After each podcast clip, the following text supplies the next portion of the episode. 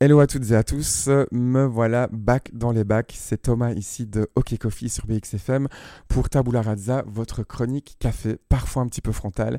Mais aujourd'hui, on va un peu plus s'amuser puisque je vais vous parler d'hospitalité et je vais vous en parler aujourd'hui et les deux semaines qui suivent.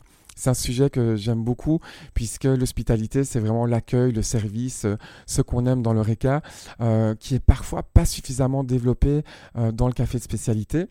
L'hospitalité, ça peut être vraiment l'accueil chaleureux, euh, le contact visuel, le sourire, euh, un grand bonjour. Hein, euh, c'est vrai que l'hospitalité, l'expérience Eureka contribue quand même grandement à l'expérience d'un lieu, au-delà de la qualité qu'on peut proposer. et donc c'est vrai que quand je parle des cultures du café et quand on parle de torréfaction foncée, par exemple en Italie ou dans le sud de l'Europe, c'est vrai qu'on a tendance à boire du charbon et qu'il faut changer ça. J'en ai parlé dans d'autres épisodes, mais c'est pas moi qui l'invente. La Repubblica a publié un grand article là-dessus. El País aussi en Espagne il y a vraiment une révolution qui est nécessaire sur la traçabilité et la qualité.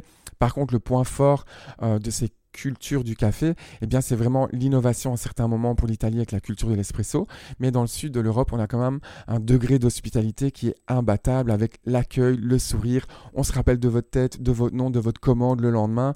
Évidemment, moi je vis pour ce genre de choses qu'on a parfois tendance à un petit peu moins trouver à Bruxelles ou dans le nord de l'Europe sans être trop cliché. Ça ne veut pas dire évidemment que c'est inexistant, ne me faites pas dire ce que je n'ai pas dit. Euh, mais voilà, l'hospitalité, c'est quelque chose qui est intéressant à développer et on peut former les gens à l'hospitalité. Euh, et donc les baristas sont bien formés, évidemment, ils sont formés à faire un bon café, mais ils sont formés à ce qu'on appelle l'hospitalité, l'accueil, mais aussi comprendre finalement la psychologie des clientes et des clients et savoir ce qu'ils commandent. Exemple, un cas typique de l'hospitalité, c'est quand euh, un client ou une cliente arrive au comptoir et vous demande, par exemple, voilà, serre-moi un café bien fort, je, voilà, je veux un café fort, bien serré.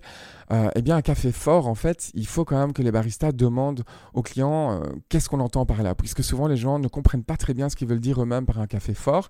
Et on a en général l'impression que si un café est bien amer et qui colle bien à la langue, eh bien il va être chargé en caféine.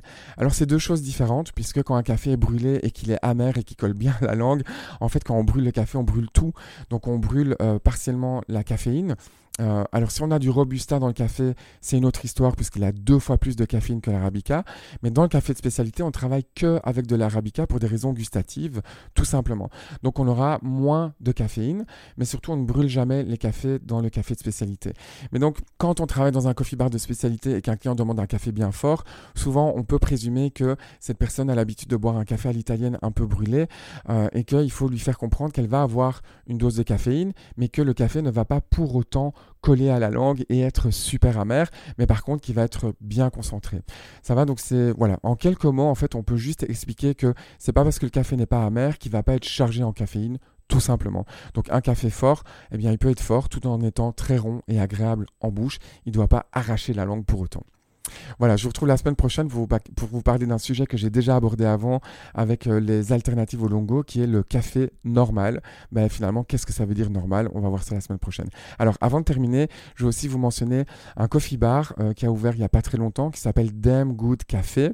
Damn Good, c'est D-A-M-N, espace G-O-O-D, Damn Good Café, qui est près du Théâtre National dans le centre-ville. Et eh bien, si vous voulez un café euh, bien fort, mais aussi bien bon et bien exécuté, allez le commander chez Dem Good Café, c'est un lieu qui gagne à être connu.